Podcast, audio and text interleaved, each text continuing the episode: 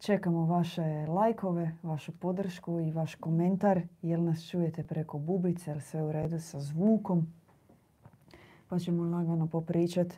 Tak, lagano o jednoj od najkompleksnijih tema. Religioznih tema. Možda ćemo, o, definitivno ćemo malo promijeniti sliku. I svjetlo moramo smanjiti. Imamo novog snimatelja. Danas budite kamermana, budite blagi prema njemu.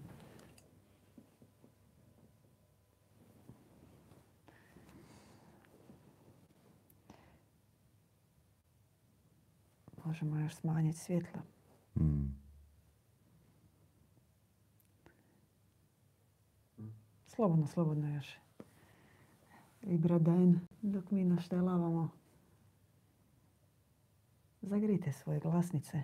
Zagrijemo svoje glasnice, da. Mada najteža tema jest čovjek nije grešan, odnosno čovjek je izvorno bezgrešan, što kaže jedna od naših bogumilskih teza. No sve je samo nejednostavno o tome pričati, jer da bi uopće pričali o tome trebamo raskopati šta to znači u biti grijeh i u što smo mi to uronjeni kao civilizacija. A opet, s druge strane, kakav je onda naš pogled, bogumilski, na čovjeka, na dušu, na njezino izvorno porijeklo.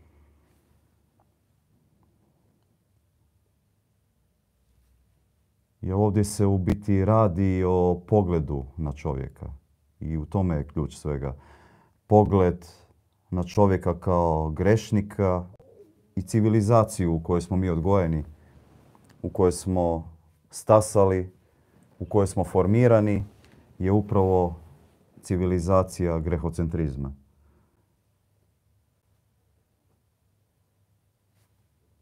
Tu bi se svakako opće vratio na početak priče, može malo opće pojasniti što je grijeh ako idemo baš u definiciju grijeha. Ajme. Ali kratko samo kao što vjerojatno većina i zna, kažu religiozni čin. Znači, religijski pojam. tema u petak na večer. Nema ljepše, sati. nema bolje. što je grijeh. Apsolutno.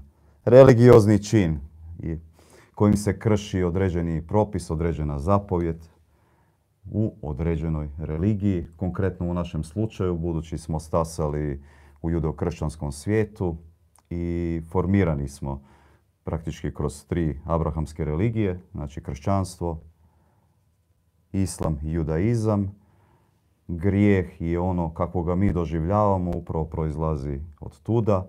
I sad htjeli mi ne htjeli, ova civilizacija jest kompletno formirana preko grehocentrizma. Pogled na čovjeka kao grešnika koji sebe nikada ne može do kraja iskupiti i otkupiti, gdje je izvorni grijeh temelj na kojem je izgrađena isto ova civilizacija, a sam temelj tog izvornog grijeha je upravo pogled na čovjeka kao grešnika.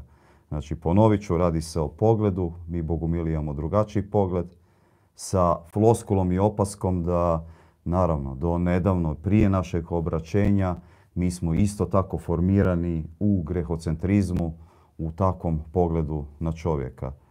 To je još se počelo sa takozvanim svetim blaženim Augustinom, imamo već četvrto stoljeće na peto stoljeće, kojemu se suprostavio Pelagije koji se nije slagao sa Augustinom vezano uz učenje o čovjeku kao grešniku, kao čovjek non pose, non pekare, čovjek ne može da ne griješi. I upravo ta teza o izvornom grijehu koja je ušla u crkveno učenje, to čak se nije dogodilo ni u prvom stoljeću nakon Krista, ni u drugom, trećem, već baš u četvrtom, na tim saborima i s tom tezom Augustina u izvornom grijehu gdje čovjek vuče originalni grijeh, još tamo od pada Adama i Eve. Svi znate priču, da ju ne ponavljamo. Eva je poželjela uzeti jabuku, dala ju Adamu, oni su kušali sa drveta spoznaje, drveta razlikovanja dobra i zla. Radi toga ih je Jahve prokleo, izbacio van iz Edena i sad cijela priča upravo počinje upravo tu u našoj civilizaciji, znači četvrto stoljeće, Augustin službeno ulazi u crkvu, priča o pekatum, originale, znači o izvornom grijehu, o istočnom grijehu i o čovjeku kao grešniku koji se ne može osloboditi izvornog grijeha, a i samo to kršenje, znači zapovjedi, odnosno propisa koje dolaze od institucije, njega dovedu u takvu situaciju da on cijeli život ide pognute glave, znači robovski takav jedan pristup, jer pogled na Boga je automatski drugačiji, za grehocentrizam. Pogled na Boga je kao na onoga koji daje zapovjedi, na onoga koji naređuje. Tu isto moramo suprotstaviti da je, spomenuli smo Pelagija, samo ukratko. Pelagije je isto bio u tom periodu kao i Augustin, živjeli su i suprotstavljali su svoja načela. On imao potpuno drugačije načelo.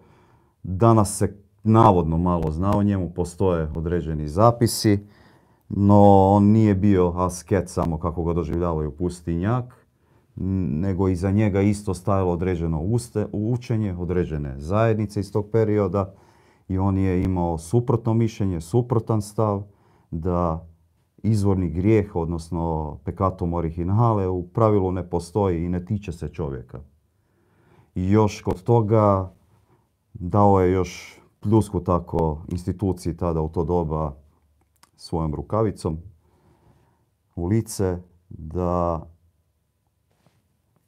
čovjek ima slobodnu volju koja se upravo kosi sa grehocentričnim pogledom na čovjeka. U grehocentrizmu sve jasno. Čovjek u pravilu tu nema slobodne volje.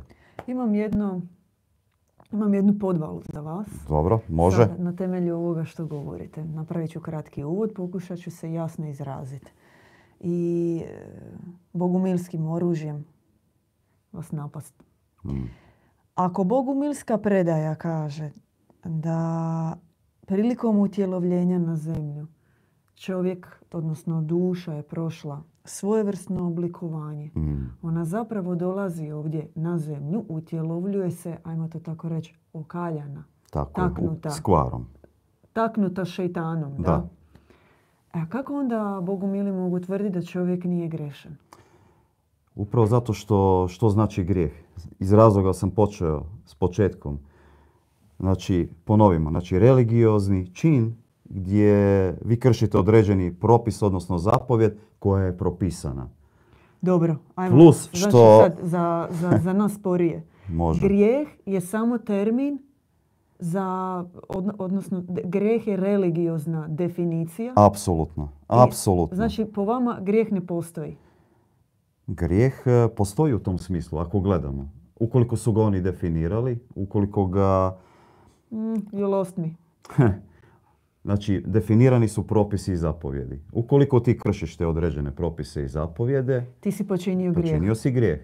Znači, ima tamo smrtni gresi, postoji izvorni grijeh kojeg se čovjek ne može reći čak i uz pomoć takozvane otkupiteljske crkve, gdje tu postoji obrednik, otkupitelj, koji tebe otkupljuje s tim sa malom naznakom. On ne mora živjeti sveto. On e, ne mora biti u stanju da ne griješi. Vidite, to je isto ta floskula koja se događa. Isto se kaže kao običan čovjek, on može griješiti i on može vršiti sakrament. Jer u institucionalnom čovjek otkupljuje se od grijeha preko čina sakramenata. Sve to nama jasno. jasno. E sad nas zanima u ovom bogumilskom pogledu, a ja ovdje kad kažem nas, mislim mm na i publiku i koja pita, jer imamo pitanje od Slavena je li grijeh izlječiv? U četu nas pita. E Zlo je izlječivo. Grijeh, grijeh naš pogled. Nažalost, nama je još uvijek ostalo da gledamo kad izgovaramo riječ grijeh, smatramo kao zlo. Zlo je potpuno drugačiji princip. Znači ovdje smo rekli što je propisano, propisana su pravila, ako ih kršiš to je grijeh. A ta pravila ne moraju biti uopće niti usmjerena na dobrotu, niti usmjerena na zlo. Mogu biti isto pravila koja štite određenu instituciju na određenom području. Sad kad se maknemo i od onih smrtnih grijeha, ako idemo i na šerijatski zakon i tako dalje, propisano čak kako se čovjek mora ponašati, kako se mora obući, u drugim tradicijama nešto što je potpuno normalno za tu tradiciju koja je to prepisano, to je grijeh. Sad, da ne ulazimo dublje. Mene Vjerujem, zanima, može- možete puno primjera naći. nam Zlo, taj odnos. zlo je potpuno drugačije. Zlo nema veze s grijehom. Zlo je substanca. Ono ima svoju prirodu. Zlo djeluje na čovjeku u tri principa ili na tri mjesta. I upravo ovo što ste spomenuli, prilikom utjelovljavanja na zemlju, čovjeku se događa određena preinaka, preoblikovanje. U bogumilskom rječniku nazivamo to adaptacijskim preoblikovanjem. Znači duša, dolazivši ovdje na zemlju, mora proći određene preinake. Te preinake radi šetan, vrag, aždahaka, sotona, kako god već ga nazivate u svojoj tradiciji.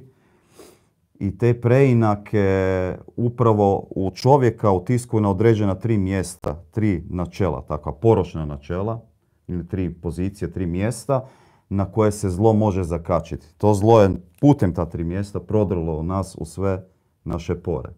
To bi sad zvučalo fatalno, no naša bogominska predaja je da je itekako moguće se osloboditi te substance, moguće ju istjerati sebe, moguće je se riješiti. Kasnije ćemo doći načina kako. E sad, zlo djeluje u čovjeku, znači rekli smo preko tri mjesta. Prvo mjesto preko kojeg djeluje, to je abde, abdomenalno požudno žarište.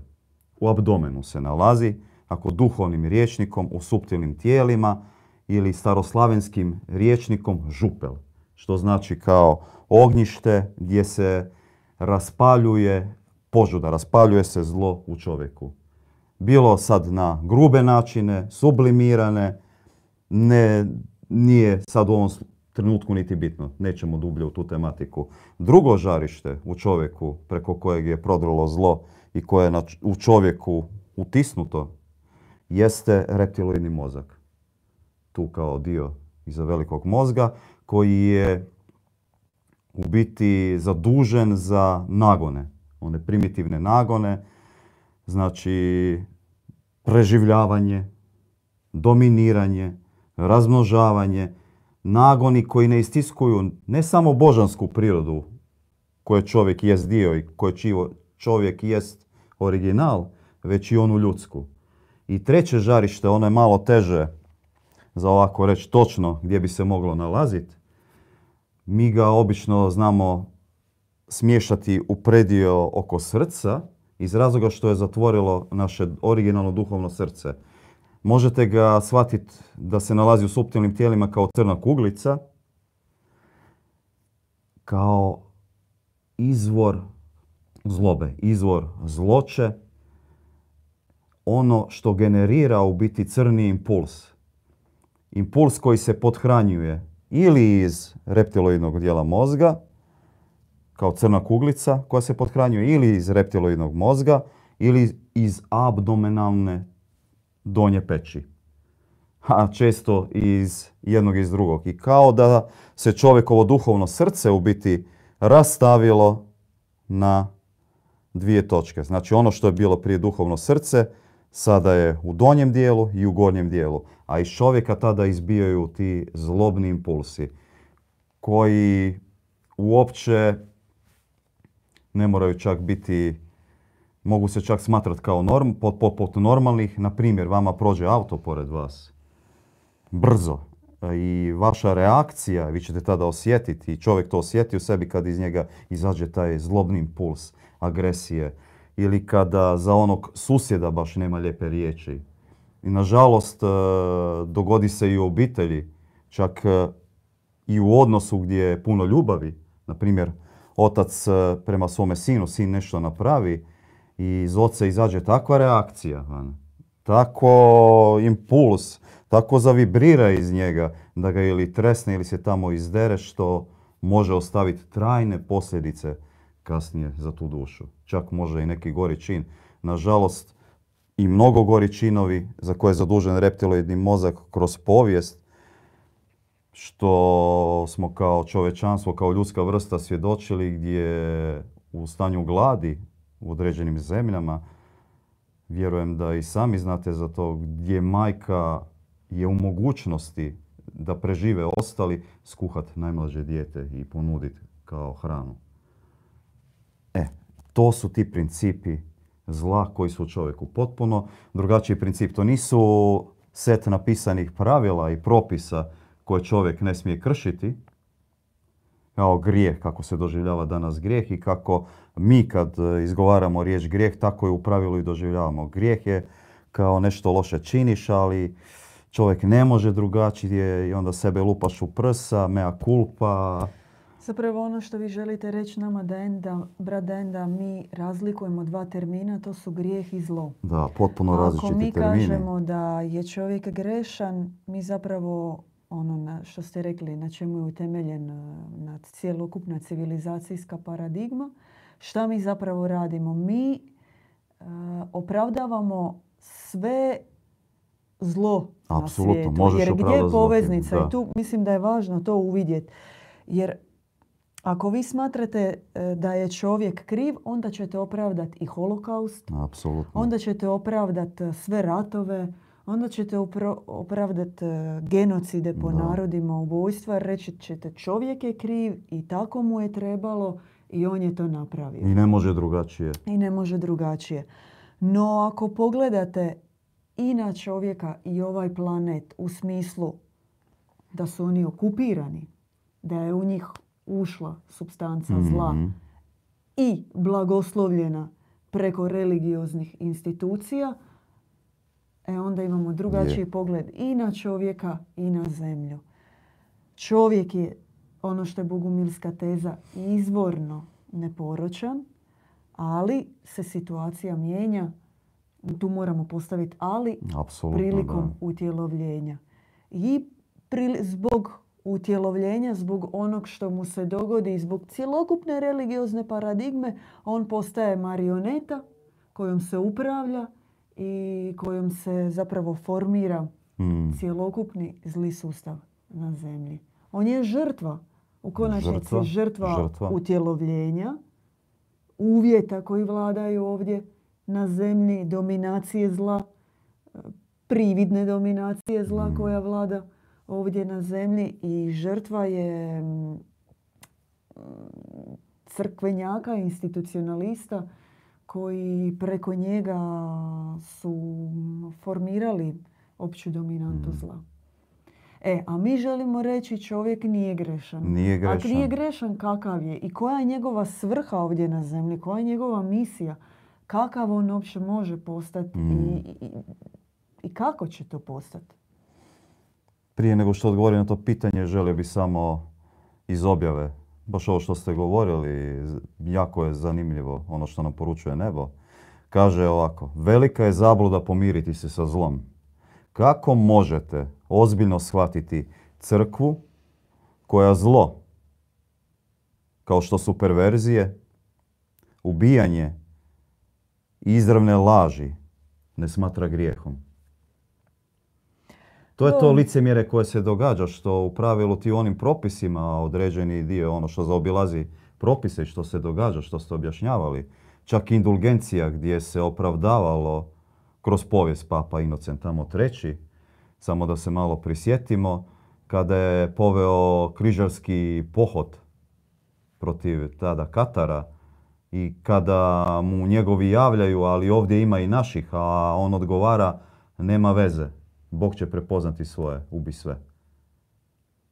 Općenito, pod krinkom upravo toga opravdava se zlo koje se vrši, a samog onog otkupitelja, znači službenika otkupitelja, institucionalista, on sam po sebi je već time opravdavan jer on je licenciran da može vršiti tako nešto, jer ga je direktno blagoslovio Bog, Bogek, Jahve.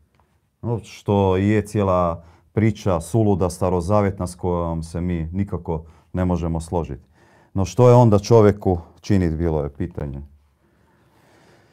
Čovjek je izvorno, originalno, kao što ste rekli, neporočan. On je prvotno rođen na nebesima kao čisto biće, biće koje ima svog oca i svoju majku nebesku, koje ima svoju braću, svoje sestre, došoši ovdje na zemlju, što ste ispomenuli, znači prima kvar.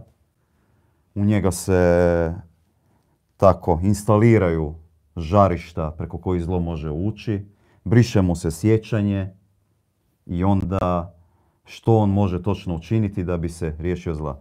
Pa prvo uopće čovjek sam kao takav, uopće boriti se sa ta tri načela je praktički gotovo i nemoguće bez, i prvo što je potrebno, bez nebeske pomoći. Potrebno je čudo, potrebno je upliv nebesa u čovjekov život.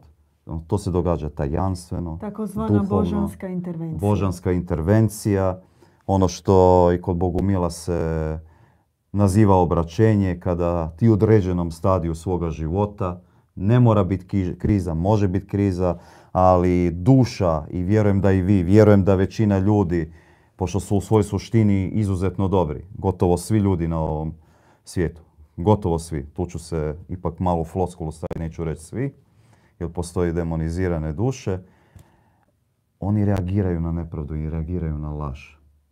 I sad, ukoliko tebe na određenom području gdje živiš i ti se osjećaš blagoslovljeno i ti si uspješan, možda u tom datom trenutku i nećeš vidjeti što se događa od tebe, ali nećeš se miriti s onim što se događa.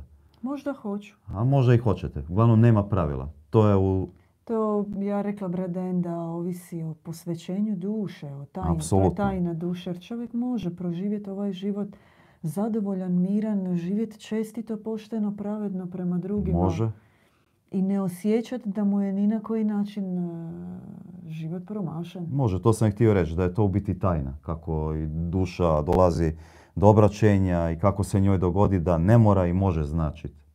U biti čak i uspješan život i pravedan život i osjećaj pravde, nepravde u ovome svijetu. No, od onog trenutka kada se dogodi obraćenje, kada se dogodi nebeski upliv, ali ni to nije dovoljno. Potrebno je još nešto drugo na ono što nam objava poziva i ono što je i Kriz govorio. Potrebno je na novo se roditi.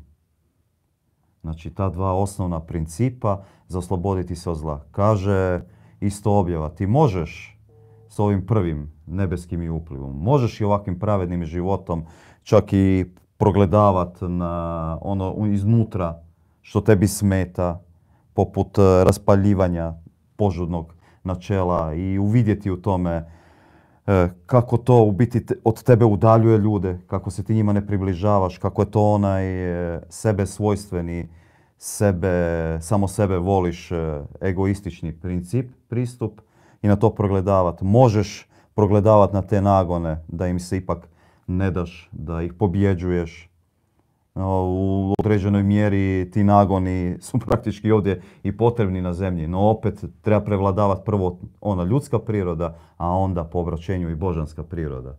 A, I ti to možeš, no pitanje je za koliko ćeš ti to života, možda deset, možda sto, možda tisuću, uspjeti to sve rašerafit, progledat, dobio si nebeski upliv, zato objava kaže da je moguće već za ovog utjelovljenja. I moguće je sada, već sada po zaprimanju objave i to na taj način kroz, kao što je Kris rekao, nanovo se roditi od duha i od vode. Što prema našem gledanju, prema onom bogumilskom, jeste da ta voda u biti nužno ne znači da se vi uronite u vodu, nego voda kao simbol majke, bila je takva u staroj... Ja nisam shvatila, ne mogu reći potpunosti da razumijem što to znači roditi se od duha, od vode i kako je to povezano sa rođenjem na novo. Meni čak ima više e, taj put koji ste spomenuli od izvorne neporočnosti. Mi kažemo duša je izvorno neporočna. Tako je. No, treba doći do ovog koncepta rođenja na novo. No, to se mora dogoditi pod određenim uvjetima. Izvorna neporočnost kao mm, temeljni znak duše, ona se mora pretvoriti u neporočno načelo. Je. Pod uvjetima savršene čistoće djevičanskog života iz kojeg se formira neporočno srce i u mm. tom neporočnom srcu se eventualno treba dogoditi neporočno začeće i onda neporočno rođenje. Od svih ovih etapa poročnosti nasuprot njima stoje te etape neporočnosti. I zato morala sam se ubaciti, brat Dajan, valja mi neće gledatelji zamjeriti, što rodit se od duha i vode, prostite, meni to zvuči potpuno abstraktno, jasno, kao metafora. Jasno, to sam i htio prvo kroz metafore, upravo ovo što ste sad htjeli reći, htio sam dalje nastaviti s tim. Makar i ovo što mi kažemo, izvorna neporočnost. Jer kaže kao od duha, više kao otac daje duha, a u biti onaj simbol vode je simbol za majku. Htio sam ući baš u sferu majke preko toga. Jer od, nije tako plošno i površno, barem naše gledanje, potrebna je majka. Jer onaj koji ne rađa, koji nikada nije rodio i nikada neće roditi kao što piše tamo, koji jest onaj koji jest, koji samo klepa i stvara, on ne može roditi. Po tom principu on nije naš Bog, on nije naš svevišnji, on nije naš otac. I opće samo brisanje majke iz te cijele priče koje se dogodilo u institucionalnom takvom pogledu gdje u trojstvu ti u biti nemaš majke, kod nas kod Bogumila je majka. I upravo što ste rekli da e, ide kroz tri principa, kroz tri dara, rađenje na novo, a uopće prvo to je progledavanje na svoju izvornu neporočnost. Kad se ti e, sjetiš praktički, tebi se probudi sjećanje na tvoje nebesko porijeklo, na tvoju izvornu neporočnost. Ti sebe na trenutak možeš i uvidjeti kakav doista jesi. No to se događa kroz svijetli pogled onoga koji je već praktički pomazan od neba, od pomazanika, od pomazane duše koje nebo šalje, slalo ih je, šalje ih i uvijek će ih slati ovdje na zemlju. Da budu oči neba, da budu usta neba, da budu sluh neba. Jednostavno, kroz takav pogled barem mogu za sebe govoriti i za braću i sestre ovdje tu u lađi, da kroz takav pogled ti zaista sebe na trenutak možeš osvijetliti i vidjeti u tom potencijalu. No odmah se događa onaj drugi dio, što ste rekli, što ti e, vidiš barem do određene mjere. Neću reći sad ti vidiš kompletan pad kako si ti pao, ali vidiš određene, barem u određenom trenutku, određene e, smetnje što tebi smetaju da bi ti ostvario taj svoj potencijal. Barem u grubim formama za početak. Jer e, to je praktički za cijeli život, za cijelo ovo progledavati i raskrinkavati u sebi. Promjena i raskrinkavanje zla ide u nama. Što to nije grehocentrizam? Što vi sad ne, ovo je ne. Cijeli život gledaju sebi što kao kreni se, okreni to zrcalo, gledaju... Nije grehocentrizam, to je dolazak do svjetle nutrine. To je priznanje da čovjek može biti savršen. Ali preko tog cijelog vrijeme kopanja, po šta, kaj ne valja? Nije samo kopanje. O tome istovremeno ide raskrinkavanje, ide rezanje zavjeta. To nije znači ja sad kopam po tome i po tim crnim rupama i u njih zaranjam svoje ruke i ja vidi, vidi kakav sam bio ovdje, kakav sam ovdje i što se meni događa da određeno zlo koje djeluje u meni, nego to je i odricanje od zla. Jer svako pravilno i ispravno pokajanje za određeni čin ili za ono što smo progledali je tako da se zlo briše. Zlo se briše i zlo je moguće obrisati i svako naše progledavanje i raskrinkavanje zla mora biti ujedno i brisanje. Tek tada, ali to nije isto dovoljno, to što ste rekli, nije samo to introspekcija iznutra, ono što je također potrebno i jako je važno, da ti to napuniš svjetlim sadržajem. Da ti to napuniš i radošću i da ti to napuniš e, nebeskim idealima koji ti se daju.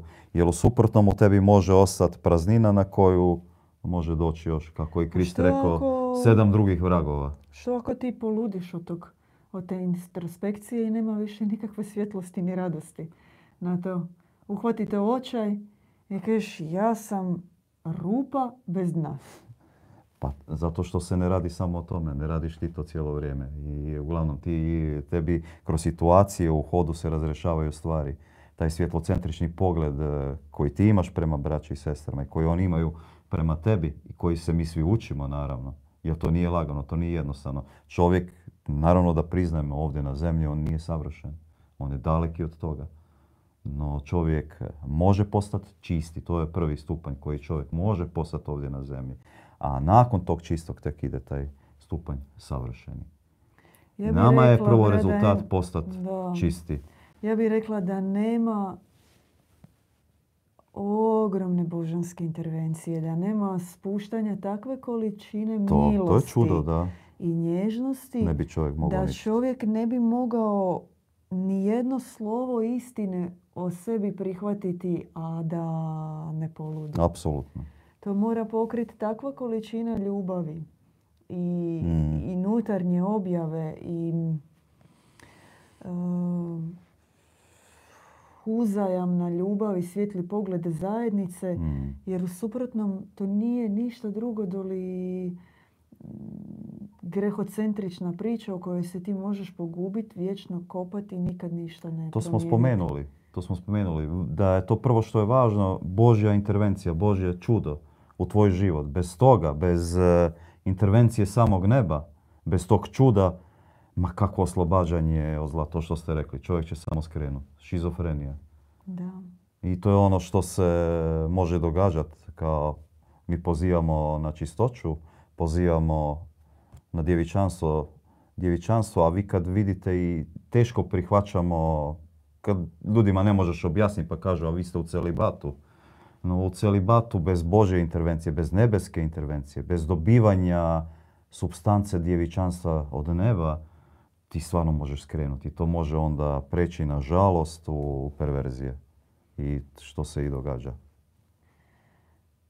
Na našem bogumilskom putu, duhovnom putu i osobne i kolektivne preobrazbe mi se zapravo učimo stavljati, to jest podizati i stavljati i podizati nebeske vrline, odnosno izvorne božanske substance poput dobrote, Je. čistoće, milosrđa, mudrosti, sve te i više njih božanskih kvaliteta učimo se stavljati ih visoko na svoju listu prioriteta. Podizati ih više, više, više i više. Izlaziti iz ovog mraka, teorija zavjera i uopćenito mračnog okruženja koji jest i donijeti što više tih kvaliteta u svijet preko vlastite preobrazbe. Točno. Kako je rekao, ja mu se ne sjećam imena, jedan američki pisac, sveci su posvuda. Mm. Oni su svuda oko tebe. To su svi oni koji se u nedoličnom okruženju ponašaju dolično. Mm. Koji se mm, lijepo, dobro ponašaju među uvjetima džungle koja je postavljena. I ako mi budemo svaki dan stavljali na svoju listu prioriteta dobrotu, pristojnost, uviđavnost, čak ove osnovne počet od bazne jednostavnih ljudske stvari, osobine, Da. počet od jednostavnih stvari, doći će do promjene. Prvo da ne di, ne, ne di na mjesta, ne, ne, nemoj ići više u kladionice. Minimum, da. Nemoj tračat uh, onoga koji nije pored tebe. Ako imaš već nekome nešto za reći, pa daj budi barem toliko imaj časti, iznesi to s njim u lice, imaj miran razgovor, normalni razgovor. Na kraju krajeva pospremi svoj krevet što smo više puta govorili. Krenut od tih jednostavnih stvari. Kaže objava da najveći ključ oslobođenja od zla i jest to što ste baš rekli sada, bivanje među dobrim ljudima. Bivanje u takvom adekvatnom okruženju. Ti ako ne promijeniš isto svoje okruženje, bez obzira i na poziv i na obročenje, čak i Božju intervenciju u tvoj život. I ukoliko dalje nastaviš sa starim životom, u starom okruženju, sa starim navikama, neće se ništa dogoditi. Ništa se ne događa samo po sebi. Hoćemo jedan brzi set pitanja iz publike koji, koji žuljaju prstići večeras, što mi volimo. Naravno. Volimo što ste s nama uživo. 53 zagrljaja šaljemo svima onima koji su s nama. Braden, pita Maja, zašto je danas čovjeku teško prihvatiti da nije grešan? Koliko je duboka ta hipnoza? Imamo nekoliko pitanja pa možemo ih, kako bi se reklo, strelovito odgovori. Da? Zašto je danas čovjeku teško prihvatiti da nije grešan? Koliko je duboka ta hipnoza? Ne jednoznačno, ali jedna od glavnih su religijske predrasude. to baš, e, evo, od svih predrasuda koje zapečačuju um i srce, kaže objava, najteže pobijediti religiozne. Tek nakon njih dolaze one rodove, nacionalne i društvene predrasude. Mi smo puni religijskih predrasuda. Kroz cijelu našu povijest e, što se događalo, toliko je bilo uzurpacije, toliko je bilo zlih činova u ime institucije da u čovjeku i njega je duboko, duboko otisnut strah. I pun je, pun je kad vidite razgovarat zaista i to je često pitanje baš e, o grešnosti čovjeka, to u čovjeku se stvarno svašta probudi. Koliko ne može izaći iz tog stanja i koliko je čovjek napet i u strahu. Religijske predrasude.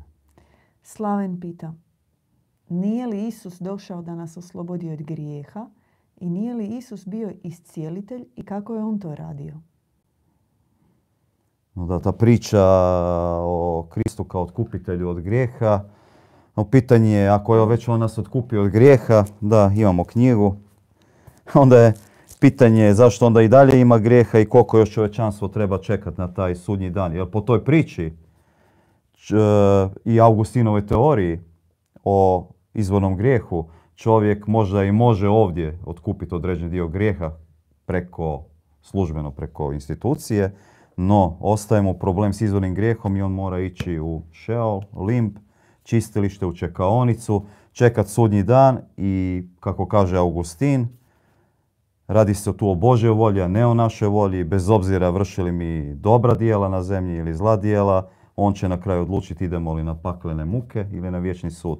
A što se tiče Krista, ovdje predstavljamo knjigu Nepoznati Krist o njegovom parskom podrijetlu, znači Perzija, Jeruzalem i na kraju Efes. O Efezu se malo zna, gdje su njegov voljeni, ljubljeni učenik Ivan i majka Marija otišli i 15 godina tamo vodili prvu Kristovu zajednicu. Pa evo, preporučamo pročitati ovu knjigu. Imamo drugačiji pogled na Krista i drugačije gledamo na njegovo otkupiteljstvo i što je on u biti došao i koji je njegov glavni razlog dolaska. No što, on je došao, pa je otišao, pa je onda opet došao i onda je opet otišao. To samo izaziva instantnost od Boga i onda moraš preko institucije se otkupljivati. Da vas pitam jedno pitanje. Tko otkupljuje od grijeha onda u tom slučaju? Krist ili crkva? Ja bi se nadovezala na Slavenovo pitanje, ako dopustite, kako je Isus e, liječio opsjednute, ja bih rekla svojim prisutstvom, mm. svojom sferom, da. svojim ozračjem. On je bio ono što se u duhovnoj tradiciji naziva sferonositeljem. Mm. Već od samog njegovog prisustva mijenjao se zrak, okruženje, ljudi. On je bio donositelj sfere mira, apsolutnog donositelj sfere apsolutne dobrote, ljubavi i sve se umirivalo pred njim. Mm. Od ljudi, životinja pa i demona koji su upsjedali uh, okružje u kojem je bio. Zoran pita kako doći do knjige i javite se preko kontakta na našem webu, preko Facebooka. Mm, vrlo jednostavno tamo prilikom narudžbe pa ćemo mm. vas uputiti i dopratiti knjigu gdje treba. Perica pita što s onom najslađe je zabranjeno voće i slatki grijeh.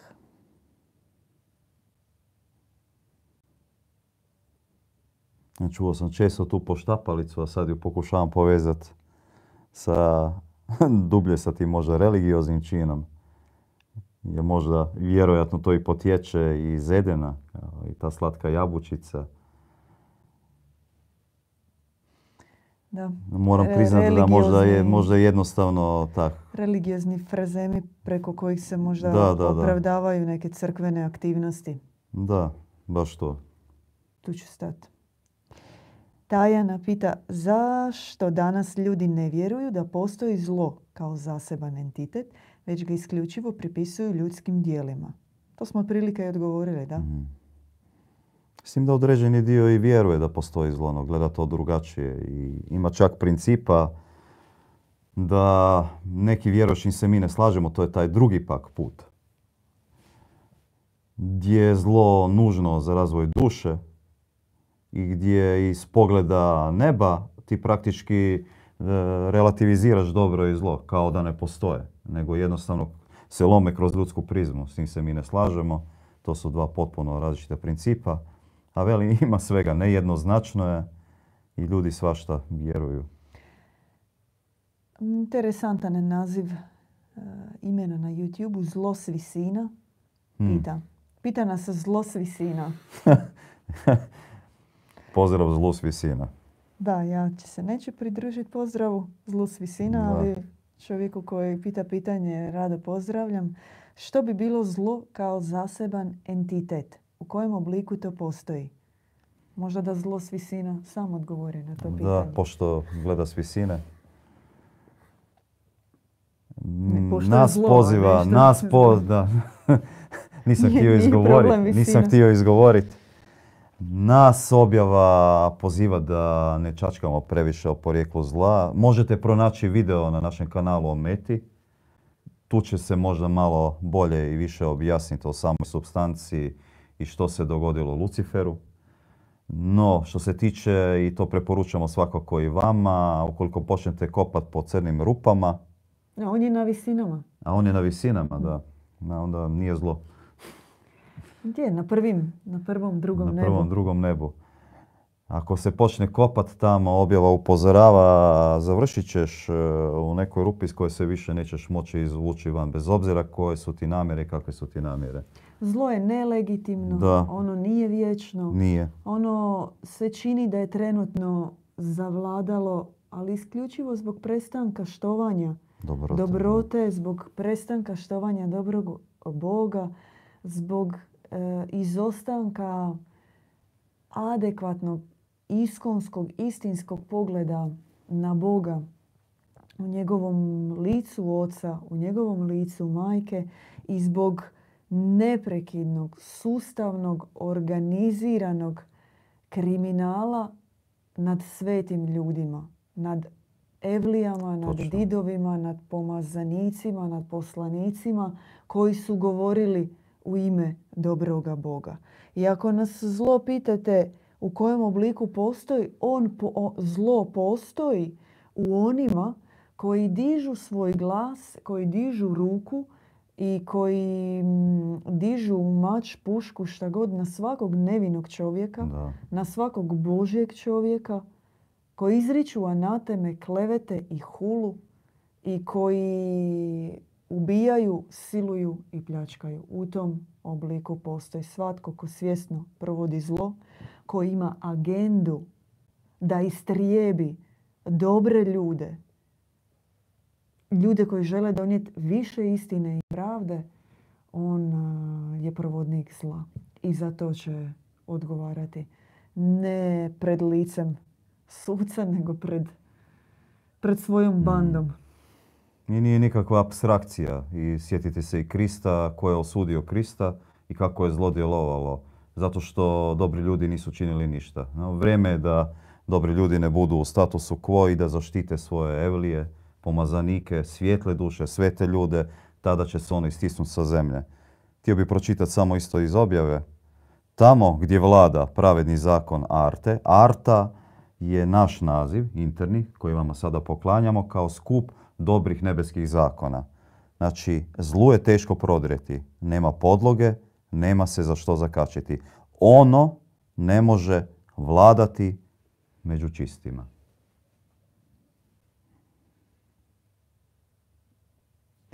I još jedno pitanje imamo u četu. S tim možemo možda završiti ciklus naših pitanja, za okružiti emisiju. Slaven pita gdje je izvor grijeha.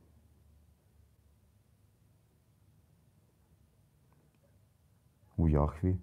Ovo, ako govorimo baš o grijehu i o tradiciji s kojoj mi dolazimo, kao u kojoj smo stasali, što smo rekli na početku, koja nas je formirala, kao govorimo sada o našem dijelu, zapadnom tom dijelu, judeo-kršćanskom, onda od Jahve, od tu počinje prva priča o grijehu, o isterivanju iz Edena i to prokletstvo se nastavilo kasnije kroz institucije i nastavlja se dalje i kroz transhumanizam iz razloga što pogled na čovjeka je i dalje bez obzira pripadali određenoj religiji ili ne, čak i u ateizmu, danas u skupu zakonika gdje se čovjek uokviruje, mora ga se nadzirati, mora nad njim biti neki pandur i dan danas, znate ono, treće oko, Big Brother, kamere koje se postavljaju svuda, jel, čovjeka treba nadzirati, čovjek je hodajuća pantagana koja širi bolesti, što ste vidjeli nedavno, trajalo je dvije godine, gdje je pogled na čovjeka isto bio kao na ono koji ti može donesti smrt, donesti bolest, zarazite. Uglavnom, potpuno smo uronjeni u takav grehocentrični svijet. Ja bi, ako se smijem nadovezati, brada N, možda će čak to biti i banalno za neke ljude gdje je izvor grijeha. I možda mi sami danas, s obzirom na to koliko je informacija, koliko je svjesnosti, kako je ovaj svijet formiran, možda i mi govorimo o banalnosti kad kažemo zbog čega se sve dogodilo, kako 2000 godina religijske institucije manipuliraju čovjekom i kad mi kažemo izvor grijeha je tamo, možda će ljudi reći pa da, to je jasno. To je potpuno jasno tko je kriv za to. Ja želim uputiti i našem dragom Slavenu odgovor i svima koje Mm. možda i muči to pitanje i koji misle da znaju odgovor na njega. Ne pitajte se gdje je izvor grijeha. Pitajte se gdje je izvor čistoće. Mm, Gdje bravo. je izvor dobrog Boga? Gdje je izvor dobrih ljudi? Gdje je izvor pravde? Gdje je pravda na zemlji? Kako nju ostvariti ovdje? Kako napraviti bolje društvo? Gdje je izvor toga? To su pitanja koja mi trebamo postavljati i njima u susret odgovorima na takva pitanja nemojmo se bojati ići. Mm. Nemojmo se bojati nalaziti s ljudima koji postavljaju takva pitanja, koji se bore za njih, koji možda padaju, koji možda griješe, koji, to jest koji rade pogreške, ali ne posustaju i ne, ne žele, nemaju privilegiju umoriti se, tragati za izvorom, biti na njemu, piti iz njega i donositi ga drugim ljudima. Ti možeš cijeli svoj život tragat za izvorom grijeha misleći da ćeš tako riješiti svoj problem, a stajat žedan pored čistog izvora I i nikad njega, ne zaga- zagrabiti iz njega. I zato ono što želimo vama je pite iz izvora čistoće, djevičanskog, svjetlog, koji će vas transformirati, preobraziti. Zagrabite iz njega, pitajte kako do njega, pitajte za smjernice i iscijelite se od te svete vode, od svjetlih misli, od ozarenja, od e, svjetlih ljudi.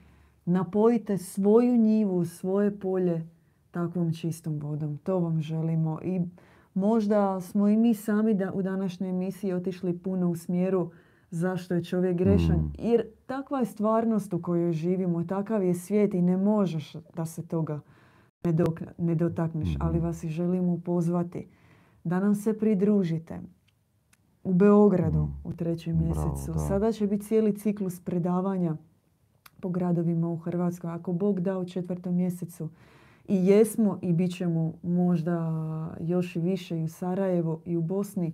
Tu smo, ima nas, raštrkani smo samo zato što smo mudri u svojoj strategiji da nas ne nađu, ali javite se, za vas ćemo uvijek biti tu i mi želimo piti e, sa čistog izvora, učiti se i od vas premudrosti, ući u jedan međubratski i međusestrinski dijalog. Zato javite se, imate sve na našem webu, na Facebooku.